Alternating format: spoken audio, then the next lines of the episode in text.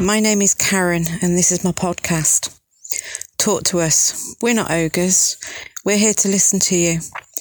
At Motus Commercials, we are a big family, and if you're going through tough times, it's always best to talk to someone a mental health first aider, a manager, or a colleague. We're here for you. I myself were going through an extremely challenging time in my life. Firstly, in 2019, I was diagnosed with breast cancer. Thankfully, I'm now three years clear of cancer, but at first I bottled everything up. I didn't talk to anyone about how I was feeling, and I ended up having hypnotherapy, which was great and helped me with talking to my family about how I was feeling. But I didn't realize how it had affected my family. So, with me talking about my diagnosis and treatment, they were able to talk to me about how they felt. November 21, we suddenly lost my mother in law to a massive heart attack. Then, on the day of her funeral, my father was rushed into hospital with end stage heart failure. The doctors were amazing, but we were all called into the hospital to say our goodbyes. He was rushed to CCU and spent Christmas in hospital, but by a miracle, he was finally discharged on the 5th of January 22. He's still with us at the age of 84, with a defib implanted in his chest now. But today, I also find myself in another challenging time. My mother of 81 years was diagnosed with colon cancer, a T4 inoperable, inoperable tumour, which has attached itself to her abdominal wall with a prognosis of 6 to 12 months.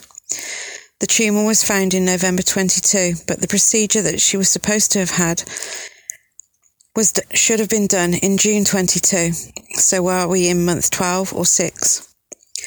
Currently, she's just been discharged from hospital after a three week stay. She had a fall in the garden and ended up with a head laceration and sepsis. Being in the back of an ambulance with the blue lights flashing and the sirens going was frightening for me, let alone my mum. She was rushed into resus and had to be sedated as she was also delirious from the infection. My mum has also been diagnosed five times previously with delirium. Delirium can be triggered by a serious medical illness such as an infection, certain medications, or other causes. It's a worsening or change in a person's mental state which happens suddenly.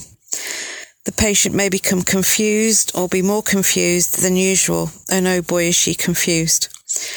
Approximately 35 to 40% of hospitalised patients with delirium die within one year. The first time mum was diagnosed was June 22. We've started a memory book with photos of family and friends and places of holidays or places she's visited. But she has good days and bad days, and it's becoming more bad days than good. My brother and I are now interviewing for 24 hour carers to live with my parents at their house, to give her the care that she needs to be able to live at home. We don't want her to go to a home as my dad would not be able to be with her. Also, we don't know how long we've got left with her due to the cancer we want her remaining days to be filled with happiness and family around her, but sometimes she just isn't my mum. Yes, I've had those thoughts, the ones you never want to have, the ones that where you think, would it have been kinder if she'd have passed away? I also found out that my brother had had those thoughts, but we didn't want to say anything to each other. But one day it just came out after yet another infection and hospital admission. I hated myself for having those thoughts. But what life does she have? Some days she can't remember her grandkids' names. Some days she thinks it's 1960 and she's living at her parents' and saying, Don't tell my mum where I am. Every time she has another infection, which leads to delirium, it wipes another part of her mental state away from her. She has a different mental baseline after every infection. When you see your mum sat in a chair saying, What do I do? Please help me. I'm terrified. It really hits hard, and every day I just have to suck it up and be strong. But I can't be strong every day. It eats away at me. I have only just started to talk to someone about what's happening to me and my family.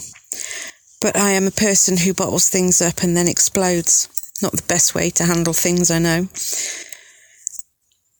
But you always have to have it in the back of your mind. I can handle this my way. I'm strong. I can manage. but I can't. I'm not afraid to say it, but I'm scared of what's going to happen over the next few months. Is she going to end up back in hospital again due to yet another infection or a fall or end up with delirium again? My manager is brilliant. She understands what I'm going through, but she also knows that I need to be kept busy. My colleagues at Hales Halesowen are amazing. And if they see me a bit down, I get dragged into an office so I can talk or vent. It's never, sorry, I haven't got time to listen to you. I've always had those thoughts of I'm going to, I've also had those thoughts of I'm going to lose my job with having to take time off to sort things out. So with everything that is what is happening with my parents and the thoughts of job loss is really messing up my mind. I've ended up at the doctor's as I couldn't handle it anymore and I've been given antidepressants. But the best prognosis is talk, talk, talk. Don't bottle things up. I know I haven't grieved properly for my mother-in-law I couldn't, I didn't have time. I had to put on a brave face for my family and my husband and support them with what was happening with my dad. Then things started to happen with my mum. I feel guilty when I have a day away from it all, even going on a course to Haddenham or a weekend away with my dragon boat family. I've been told don't feel guilty, you need some me time, you need it. So take it from me, the person who bottles everything up. Talk to us. It's okay not to be okay. When I first started writing this two weeks ago, Mum was at home. On Saturday, the 8th of July, she was rushed into A&E in Worcester with abdominal sepsis again. She was extremely agitated to the point where she had to be sedated as she was physically hurting herself and me and my brother. We were told by a medical registrar that she was gravely ill and would not survive this admission. We then saw a medical consultant who told us she only had days left. Sunday, she was moved onto a medical assessment unit and we were told she'd had a slight improvement. But as a family, together with meeting with the medical team, it has been the hardest decision that we've ever had to make. But she will be fast tracked to a nursing home for end of life care. We have tried care at home, but with infection after infection and hospital admission after hospital admission, it's not fair on my mum. Today, she's still with us, but we're taking it day by day. Every time my mobile rings, I jump out of my skin waiting for that call. People are asking me every day how my mum is, and I talk, probably too much, but I never get told, sorry, haven't got time to listen to you. So take it again from me. Talk to us. It's okay not to be okay. Thanks for listening.